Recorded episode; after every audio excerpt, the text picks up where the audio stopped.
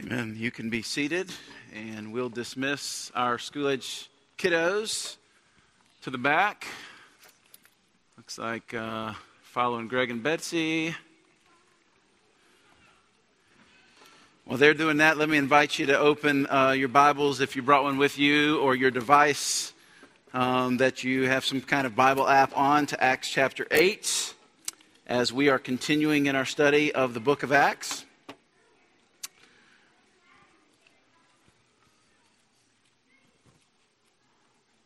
Uh, we did have a long and uh, packed weekend. Um, I think I'm still recovering a little bit. With uh, we had the marriage seminar Friday night, and then the family summit yesterday. Um, it was really all one event spread over two days, but uh, I really think that God did some really incredible things in the lives of uh, marriages and families. At least I pray they did. And um, and I'm excited about today. I'm excited to have the Claytons uh, in town as well. Um, they have meant so much to me and my family. If you're ever uh, on a weekend trip to uh, to Dallas and staying over Saturday night, uh, it's a little trip out of Dallas, but not very far. I encourage you to go check out uh, worship with them. They really are a uh, you know, a, a, a family of uh, related churches. Uh, we feel so connected to them. Uh, Aaron's the guy that I call whenever you have one of those bad pastoral days. Um, and um, the other pastors on staff with me are tired of hearing me whine and complain. I call Aaron and whine and complain. Um, and he just tells me to get over myself and get back to work. So uh, let me pray for us. And if you could take just a second where you are to still and calm your heart just a minute. And if you had asked God to speak to you, we serve a God who speaks to us through his Holy Spirit, oftentimes from the Word.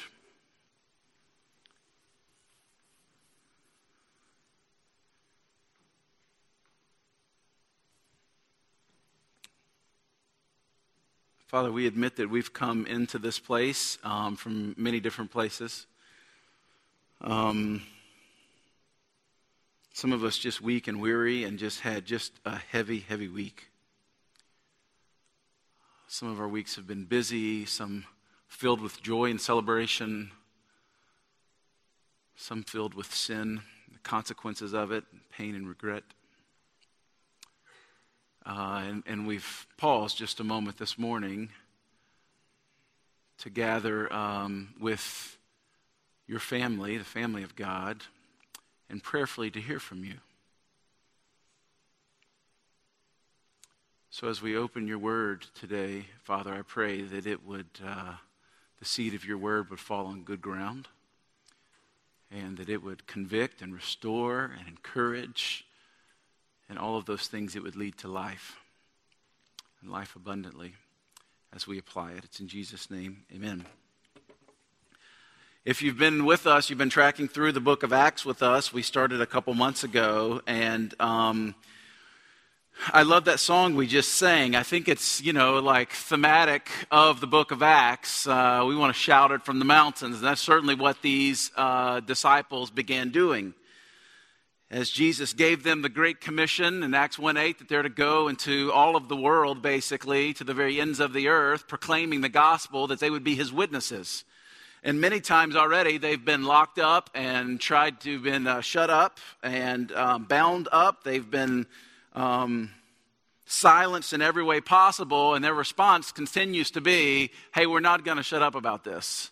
Like this is the life." Transforming power of the gospel, and we're not here to please you anyway, so lock us up if you want, kill us if you must. Like, we're not going to be quiet about this. This has so radically changed our lives that we're not going to be quiet.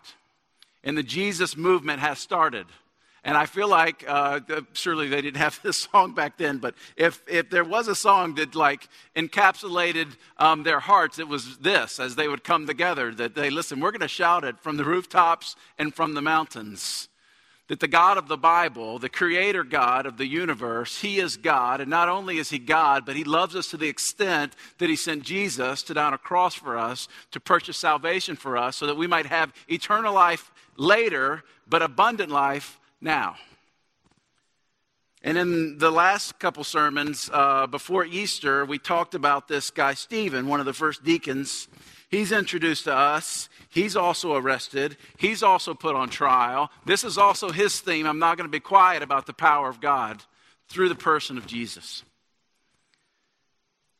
And they kill him by stoning, and that is what uh, where we begin kind of this passage today in Acts chapter 8 we're introduced to the person of Saul, and he will be a main character through the rest of the book of Acts. Name would be later changed to Paul. We'll talk about that more next week. But he's there approving of the execution of Stephen. And because of the great persecution that arises, the church in Jerusalem literally begins to spread. Look at verse uh, 4 with me of Acts chapter 8. Now, those who were scattered went about preaching the word. Philip, we're introduced to him in chapter 6. He's also one of those deacons. Philip went down to the city of Samaria and proclaimed to them the Christ. I love that. We're going to come back to that. Proclaim to them the Christ. And the crowds, with one accord, paid attention to what was being said by Philip. And when they heard him and saw the signs that he did, for unclean spirits, crying out with a loud voice, came out of many who had them, and many who were paralyzed or lame were healed. And there was so much joy in that city. To give you a little context, through the book of Acts, this is the first time we literally see uh, the church becoming a missional church, meaning that they're taking the mission of God beyond the walls of their own city. We see in this passage because of the persecution that is arising, the first time they're really fulfilling Acts 1 8, this Great Commission, remind you of what it says that you'll receive power when the Holy Spirit's come upon you, and you will be my witnesses in Jerusalem and Judea and Samaria and to the very ends of the earth. For the first seven chapters, we really see only the gospel around the city of Jerusalem. Now, the city, the gospel is spreading outside the walls, maybe a little bit, but it's only because people are coming to Jerusalem to hear it the people who had come from Passover and experienced this day of Pentecost, that they heard the gospel in their own language. If it's trickling out of Jerusalem, it's trickling only that way as these people began to go home. But as persecution begins to start, and the people begin to spread. It says in verse 4 those who were scattered went about preaching the word.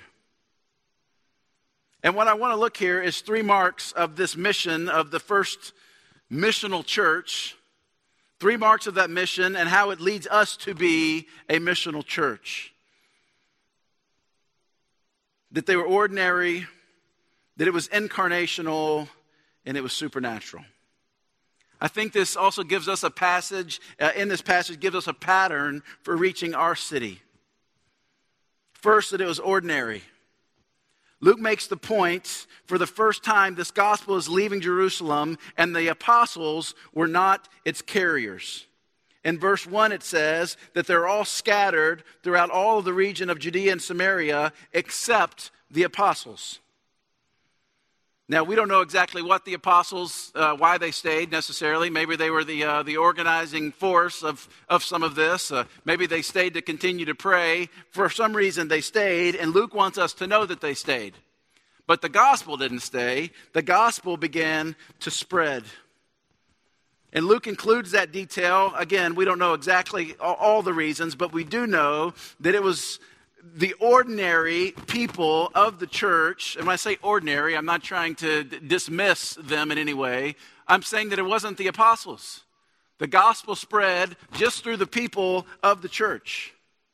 The first time the gospel is expanded beyond Jerusalem is carried by the mouths of normal people, not the apostles. And I believe this is the Holy Spirit's sign for how the Great Commission will ultimately be accomplished. And I'm afraid already you may be sick of hearing this because I've made this point multiple times already and will continue to make it because it's made so much through the book of Acts. The church grows not by the preaching of a few anointed apostles, but when every believer is filled with the Spirit and testifies to the gospel in their own context.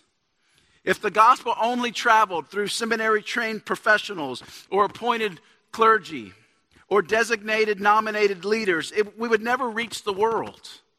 And the gospel rarely ever spread that way. Sometimes God takes you into these places through a divine call. Speaking of your context, all of you have a context. You have a place where you work, you have a normal stream of life that you operate in. You've got the normal places that you stop to visit. You've got the people that you know. You've got your extended family and your networks, and you've got your neighbors that live around you. you we all have our own context, and God wants to use you as a vessel of preaching the gospel in your own context.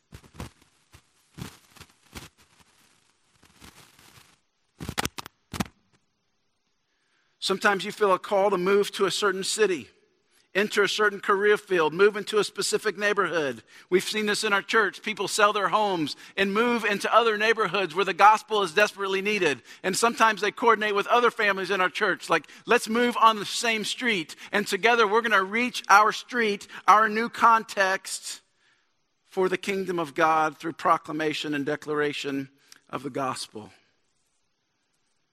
In this case, they left because of persecution. In your case, it might just simply be where your job takes you, where the Holy Spirit is leading you. It was an ordinary movement of ordinary people. It was organic. It was spread in an organic, non systematic way. As long as far as we know, the disciples didn't have a whiteboard. And as the persecution started and the church is going to scatter, that they're gathering these thousands of people that have joined the Jesus movement and say, hey, listen, okay, I want you to go to Samaria and you know, I want you to go to the outskirts of Galilee, and I and I, I want you to go to, um, to, to Africa. No, they, they, it was just an organic spreading of the gospel. And that's how the gospel still spreads. I don't end the service by telling you where to take the gospel. There's, there's not some kind of exhortation class after this one where we have a whiteboard and we say, you know what, I think you would just be so fit for this and send you there. No, we are a sent people. And that's what marks our lives. And as we leave, as it speaks in Scripture, that we take the gospel and what we are, these broken vessels, and the gospel just leaks everywhere that we go. It's why Jesus could send the disciples out and say, I want you to go and proclaim that the kingdom of God is not far from you because he is sending you there. How does Jesus build the church? Was it his winsome sermons or the winsome sermons of Peter? No, we've read those. They're not very winsome. They're actually pretty short, but they're so powerful because the power of God's behind them. Jesus himself didn't really grow the church very big in his first three years of ministry. It didn't really start growing until after he left. The church didn't grow through church buildings. Most of them met in homes. It didn't grow through talented musicians. Paul preached so long that sometimes people fell asleep and actually died from falling asleep. That's actually in Scripture. We'll get to that. It wasn't their doctrinal purity. Paul's writing these letters to the church at Corinth. They say, pulling, pulling what little hair he has left out, saying, What are you doing? How can you allow such things in your church? It wasn't the doctrinal purity. It wasn't the winsomeness of its leaders. It grew through transformational relationships of ordinary people who were so convinced that this really was the good news of Jesus and they were empowered by the Holy Spirit. If anything, it spread like wildfire, led by some hard headed fishermen and some forgiven women, using their network of relationships to fish for men. The movement was ordinary. We've talked and dreamt about for many, many years that we would have a gospel presence in every neighborhood in Shreveport and Bossier, Blanchard and Haughton. That's what I would love to see as a pastor.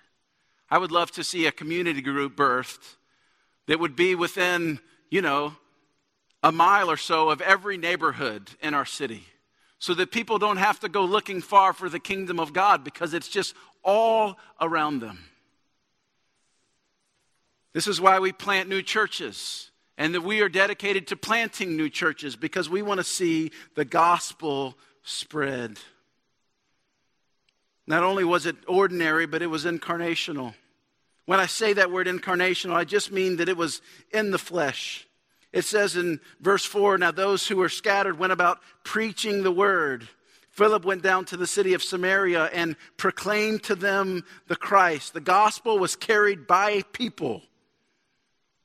There was no billboards rented out on the road to Jerusalem or out of Jerusalem with the gospel.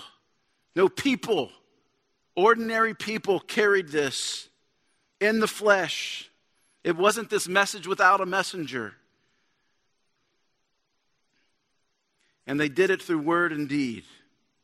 This passage tells us that Philip's ministry was one of word and deed. In verse 6, it says that the people heard him. It also says that they saw the signs he did. In verse 7, it says the lame were healed and the demons were cast out. There's this spiritual deliverance and a physical deliverance. And a true witness always involves both this demonstrating and declaring the gospel. First, the word. The preaching of the word, the gospel in itself, is an announcement of good news. Evangelism in the early church was just a group of ordinary Christians living intentionally in a city to bring joy to it through word and deed. Let me read that uh, definition again.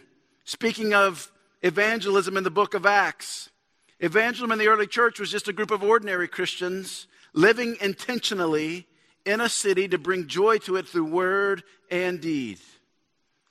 Up to this point, Acts shows us that every follower of Jesus began to evangelize, to talk about the gospel everywhere they went. In verse 4, it says that those that were scattered, we know those that were scattered, verse 1 tells us they were all scattered except for the apostles. Those that were scattered went about preaching the word. It uses the word preach. That's also the word in Greek for the word evangelize. At this point, every Christian moved from being a consumer only to being a provider of ministry. Now, this kind of flips maybe the way that church has been done or the way that you've experienced church done, that the church was a place that you went to for ministry. And certainly we do have ministry going on here. But you've probably noticed that th- this isn't our building. Like if you come here tomorrow None of us are necessarily going to be here, I guess, unless you go to school here. You're not going to make an appointment at the office down there to come and see us here. This, and I, and I like that because it's inherent that the church is not a location with a marquee set out front. The church is the very people of God.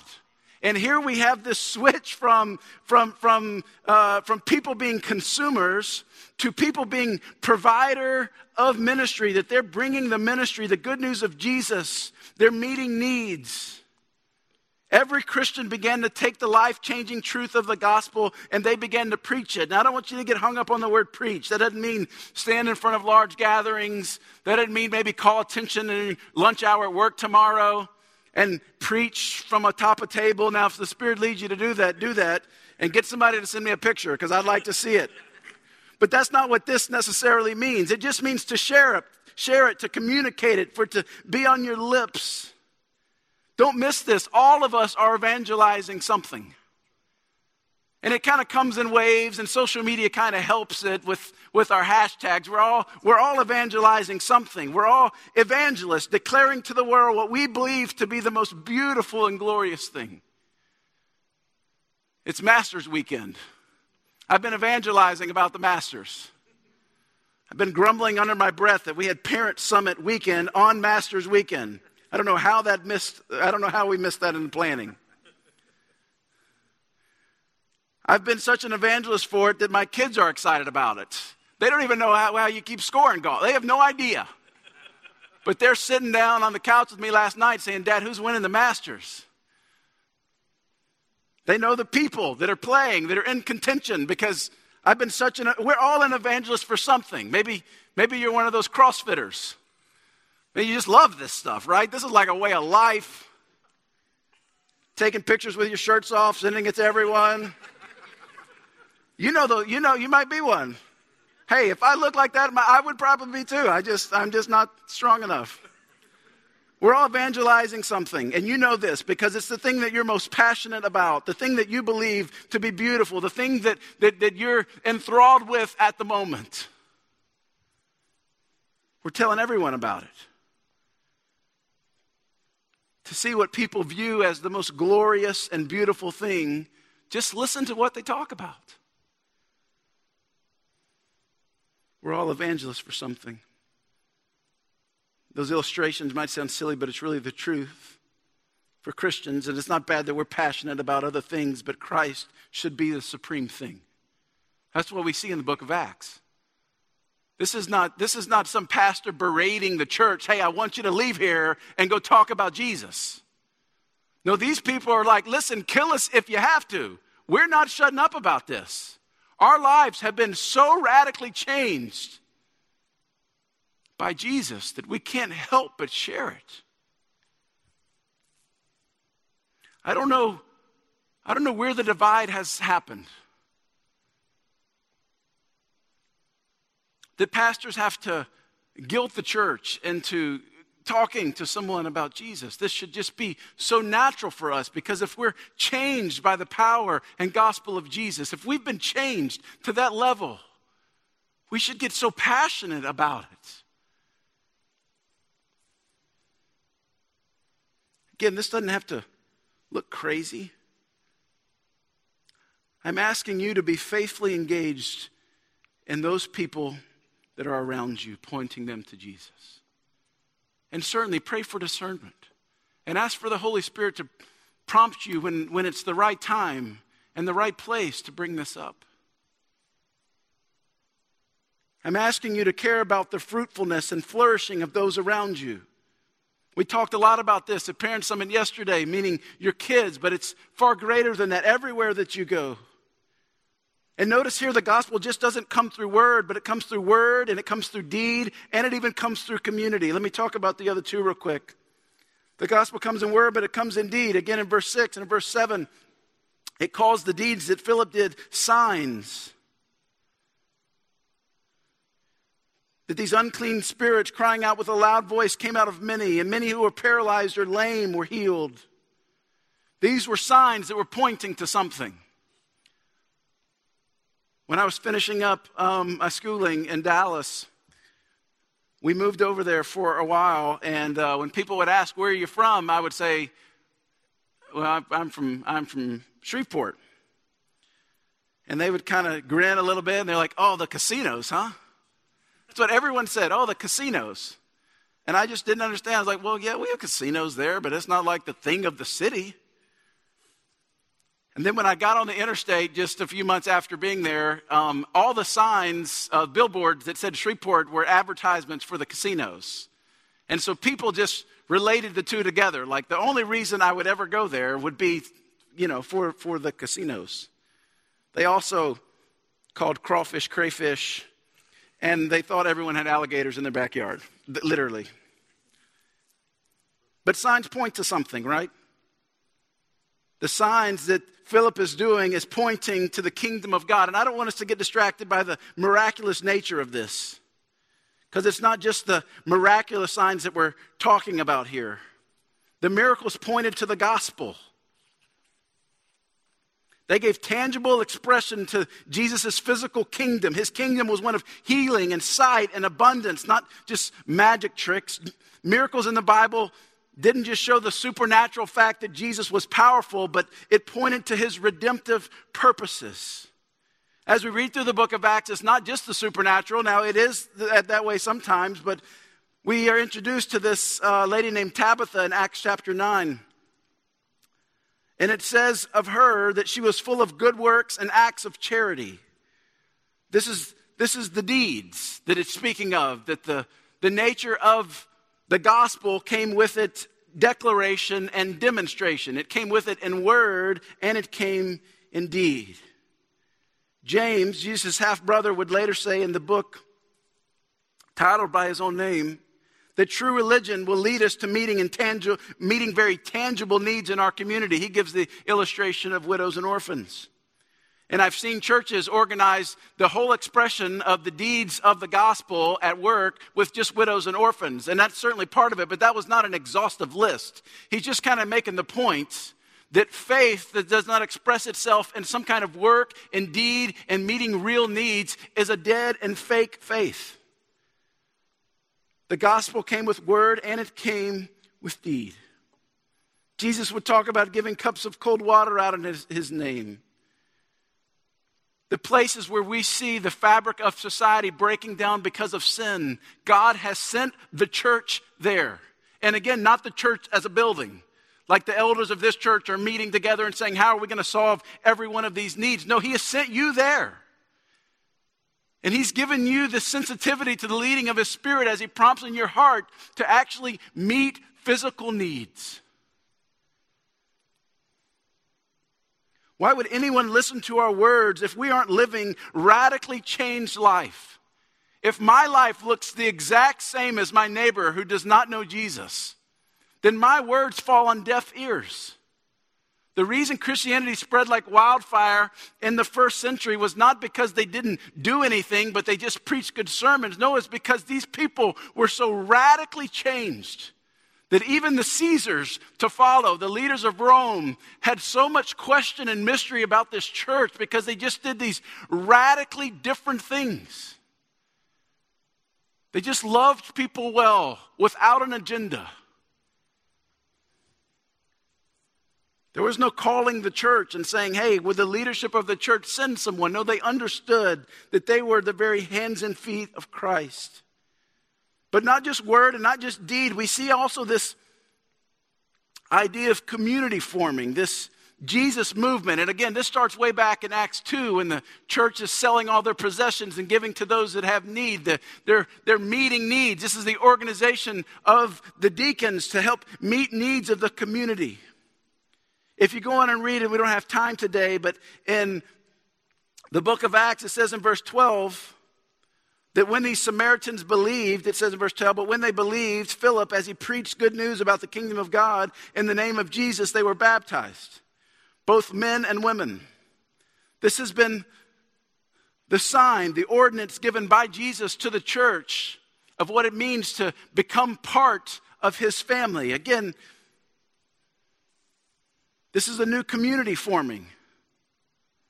Nobody in this day just believed. It says that they, were, they believed and were baptized. That was the message the apostles preached to believe and be baptized.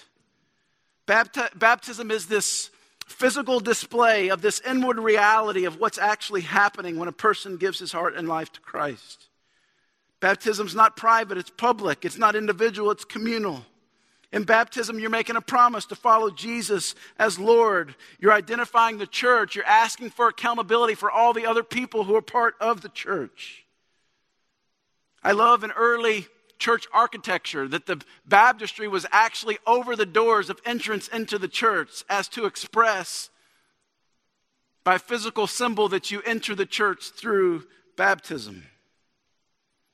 Now, before we start thinking that baptism equates with salvation, it certainly doesn't. Even in the book of Acts, we have this illustration of this guy named Simon who didn't get it. It says in verse 9, again, I don't have this on the screen, but there was a man named Simon who had previously practiced magic in the city, and he amazed all the people of Samaria. And he supposedly comes to Christ at some point. In verse 18, it says, When Simon saw that the Spirit, capital S, Holy Spirit, was given through the laying on of the apostles' hands, he offered them money, saying to the apostles, Give me this power also, so that anyone on whom I lay my hands will receive the Holy Spirit. And Peter said to him, May your silver perish with you because you thought you could obtain the gift of God with money. Evidently, that there are going to be people in the church who claim identity with Christ, who fall into or decide to be baptized, come through the church, through the baptismal waters, but have no inward change in their heart and life. And that certainly is a possibility. But nevertheless, this community is being formed as the gospel goes forth. And we could talk about the uh, racial reconciliation here, which was unbelievable. Peter actually went to Samaria and Jews hated Samaria, and some of it for, you know, maybe reasons that we could understand. The Samaritans hated the Jews. As a matter of fact, on multiple uh, accounts before Passover, they would take pigs, the Samaritans would, they would take pigs and they would run them through the temple just to irritate the Jews who thought that the pigs were unclean and could not even touch them. And here's Philip just choosing where he's going to go. And he said, You know what? I'm going to pick Samaria. There's this racial reconciliation part of this community. There's so much more we could talk about. Let me, because of time, just move. In verse 7, it says that all of this led to joy. In verse 7, bringing joy. Verse 8, sorry, and there was so much joy in that city. We talked about this a lot before we planted Covenant Church. In our early days, it was a phrase that really convicted us as a church. Was there going to be much joy in our city because of our presence? Would anyone weep over our death if we were gone? Would we even be missed if we ceased to be a church? Is the kingdom of God more tangible because we are here? Are we bringing joy to the city? Maybe you would make this even more personal to you. Is your neighborhood does there, in your neighborhood, does there exist more joy because you live there? And not you and your just uh, winsome attitude and personality or hosting abilities, but because the kingdom of God resides, that you're a gospel outpost in your home. Proverbs 11:10 says when the righteous prosper the city rejoices. Church, how can we live in such a in such a way that as we prosper the whole city rejoices. Maybe you'd ask that of your community group. Because you meet and are organized, made up of families that love and adore Jesus, does, does the neighborhood, is it, is it getting better? Is it abounding with joy? Would you be terribly missed if you ceased to meet there? Are you working, partnering with God to bring the kingdom of God to your neighborhood, to your place of work, to your context? Is there more joy there because of your efforts? The third thing, let me get through quickly, is the gospel came supernaturally through ordinary people, carried by those people incarnationally, and then it came supernaturally. I don't think I should probably have to remind us of this, but there's a pretty powerful aspect to this. In chapter 1, verse 8, again, it says that you will receive power. Paul would explain it as the very powers we talked about last week, that rose Christ from the dead is at live and at work in you. Jesus would say of the coming of the Holy Spirit, it's, hey, it's better that I go so that the Holy Spirit can come. Church, the Spirit's power is amazing when you yield to it, when you don't fight against it. It's amazing when you yield to it. Jesus promised that he had put words in your mouth when you needed them. He said of John the Baptist, I tell you the truth. Of all who have ever lived, none is greater than John the Baptist. Yet even the least person in the kingdom of heaven is greater than he is. That's a pretty bold statement. Why is that even possible? Because you have the Holy Spirit living and residing in you, and He's active and He's speaking. God wants to use you. He's gifted you with supernatural gifts and supernatural power to accomplish His mission. You're not doing this in your own power.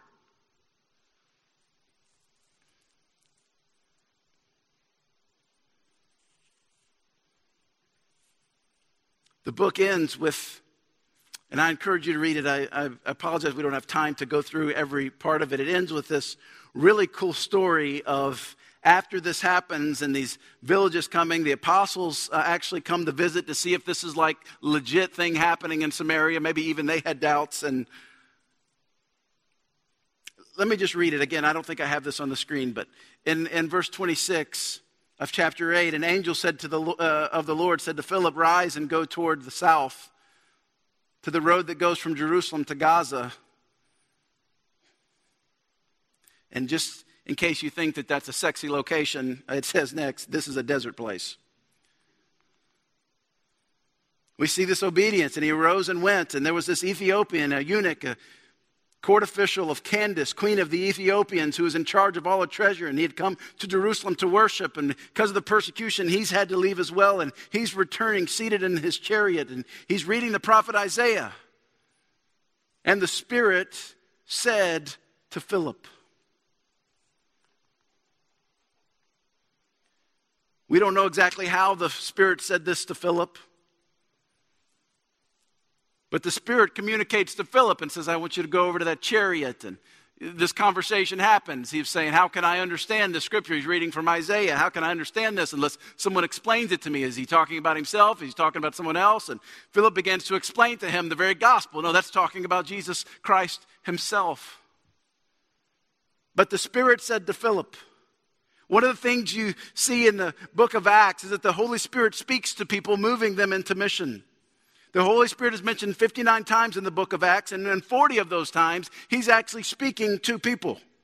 Here it says the Spirit said to Philip in Acts chapter 10, verse 19. Spirit said to Peter, Go down and talk to these men. Don't be afraid. In Acts chapter 13, verse 2, the Holy Spirit said to the church, Separate from me Barnabas and Paul for the ministry I have for them. On and on we could go. The Spirit speaking to people, leading them into mission. My question for you is Do you know when the Holy Spirit speaks to you? Are you aware of Him speaking to you? And what is He saying exactly? Sometimes in Acts, He speaks through a word of prophecy, through someone else in the church, sometimes a divine vision, sometimes even here through the Word of God itself.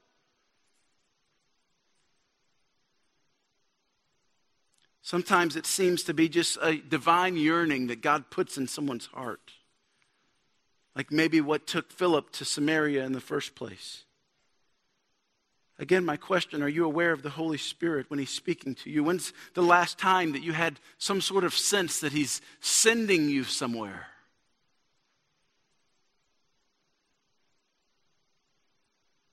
This happens a lot in my life, and I, and I hate to even use this illustration because I don't want you to think that um, that I'm cold to this. I do believe that there's wisdom in the abundance of counselors.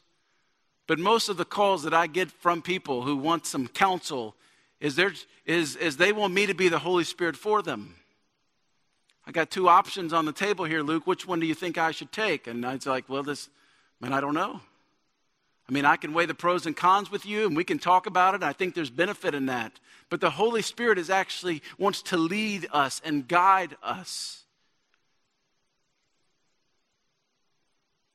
When's the last time, again, you had a sense that He was sending you to a certain place or calling you to something or putting something into your heart to say to someone else? Church, don't ignore the promptings of the Spirit. And sometimes they cause you to do really weird things and difficult things. Now, the ordinary work of the Holy Spirit is He's always testifying in your heart that you're a son or daughter of God. He's working your identity, He's, he's pointing you to Jesus. He's leading you to truth, John 14 talks about. This is the ordinary work of the Spirit in our lives all the time. He's actually interceding for you. He's, he's praying things for you that you don't know you should even be praying. This is, this is always going on. But there are certain times, certainly in the book of Acts, and certainly in our own life and experience, that the Holy Spirit kind of creeps in in a very supernatural way and specifically tells us to do something. Some people are really good at hearing this. Or maybe they're really bold in obedience, and it's why the Holy Spirit talks to them this way. I was with a friend not too long ago who the Holy Spirit just speaks to him. And I've been with him in unique situations where he got some kind of word of knowledge about something that's going on in someone else's life. And I'm the nervous pastor at the table when the waitress walks up, and it's a John chapter 4 kind of experience. And I remember one time I was with him in a restaurant, and a guy walked up, and uh, my friend led with, um, Hey man, why are you having an affair? And I was like, Dude, what? What, what are we just like, like guessing here? the Lord, the Spirit had led him to know this, and he speaks this out, and the guy refutes it, and then eventually he breaks down and admits that this is what's going on, and there's this long process, and I just went there to eat chicken fried steak, man. That's all I wanted to do. The guy's literally on his knees at the table while, while we're trying to eat, just weeping. sometimes the Holy Spirit does those things. And He's looking for people who are, will respond in obedience, even though it's difficult. The Spirit spoke to Philip and says, I want you to go down to Gaza. And Gaza was like this nasty city filled with the Philistines. We know it's a desert place. And more than that, this was not just a conversation around a table. He had to walk 165 miles to get to this place.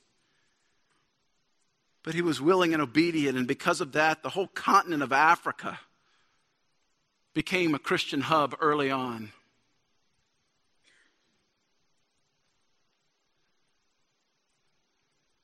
If you're a believer this morning and not living on mission, the most probable reason is that you're not listening to the Spirit.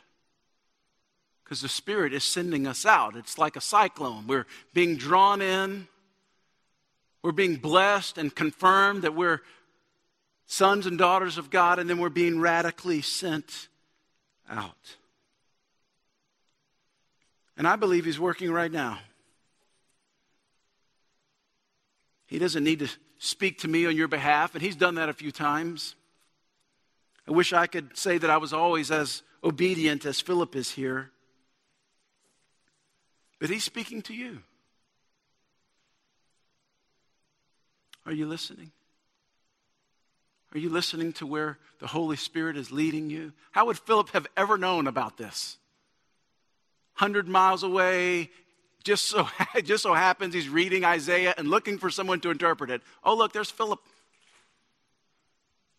It's pretty cool if you read it after he baptizes him, he comes up and he just kind of disappears. I think that's why it's my favorite part as a kid, like just praying for that to happen to me at some point. Just, you know, do something for the Lord and I wake up and I'm in Southern California. That would just be amazing, right?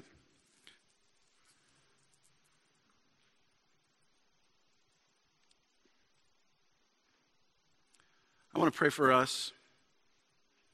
And I want to invite you to take a step of faith that God's leading you to this morning, whatever that might be. Maybe you've got some secret sins you've hidden away, and it's time to repent and confess of those things and come right. Maybe there's something between you and another believer in this room, and it's just been festering. Scripture says, man, just, you know, leave your gift at the altar, man, and go, go restore that relationship. Want you know there's room for that here. Maybe it's a specific sending.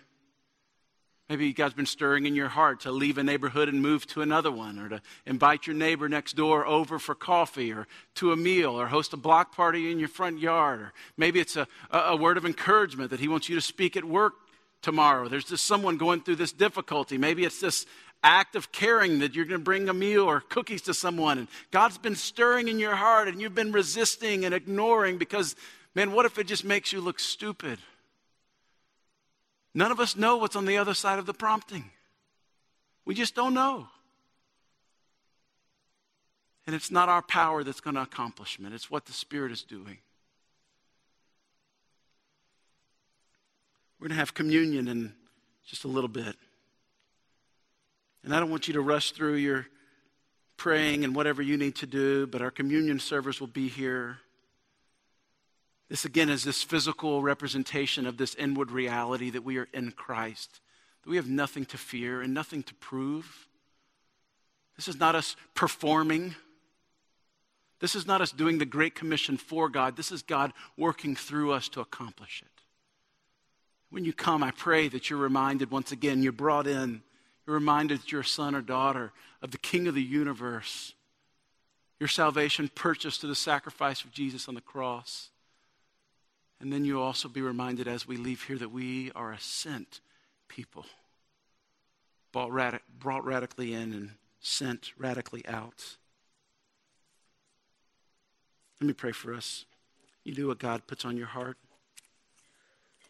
God, thank you for uh, the gift of your word, for this incredible illustration we have in the, your servant Philip, who was willing to first go to the Samaritans and then willing to go even further to Gaza, no matter what it cost him or When you sent him, he had no idea what was on the other end of the prompting.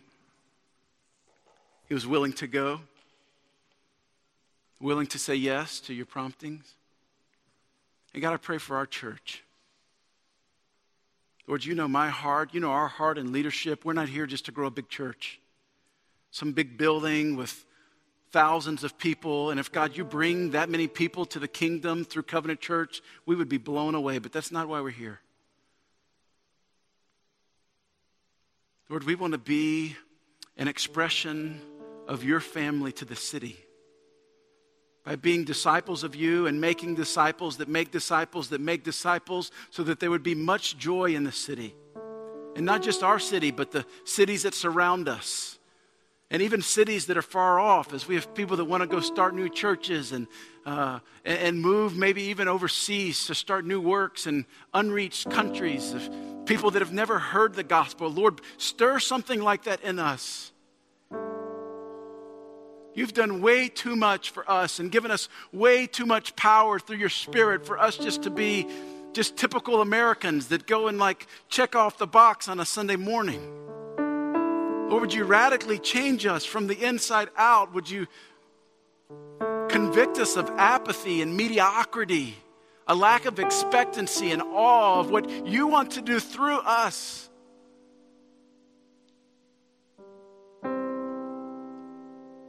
Lord, maybe there's whole people groups that will know you because we said yes to the prompting of your Spirit.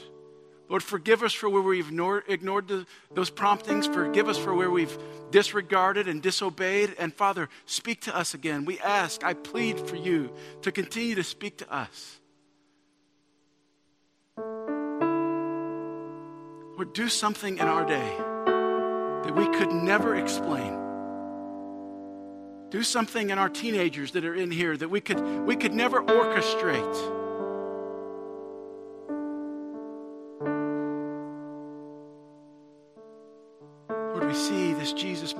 Book of Acts, and I pray, Father, that you would do it again.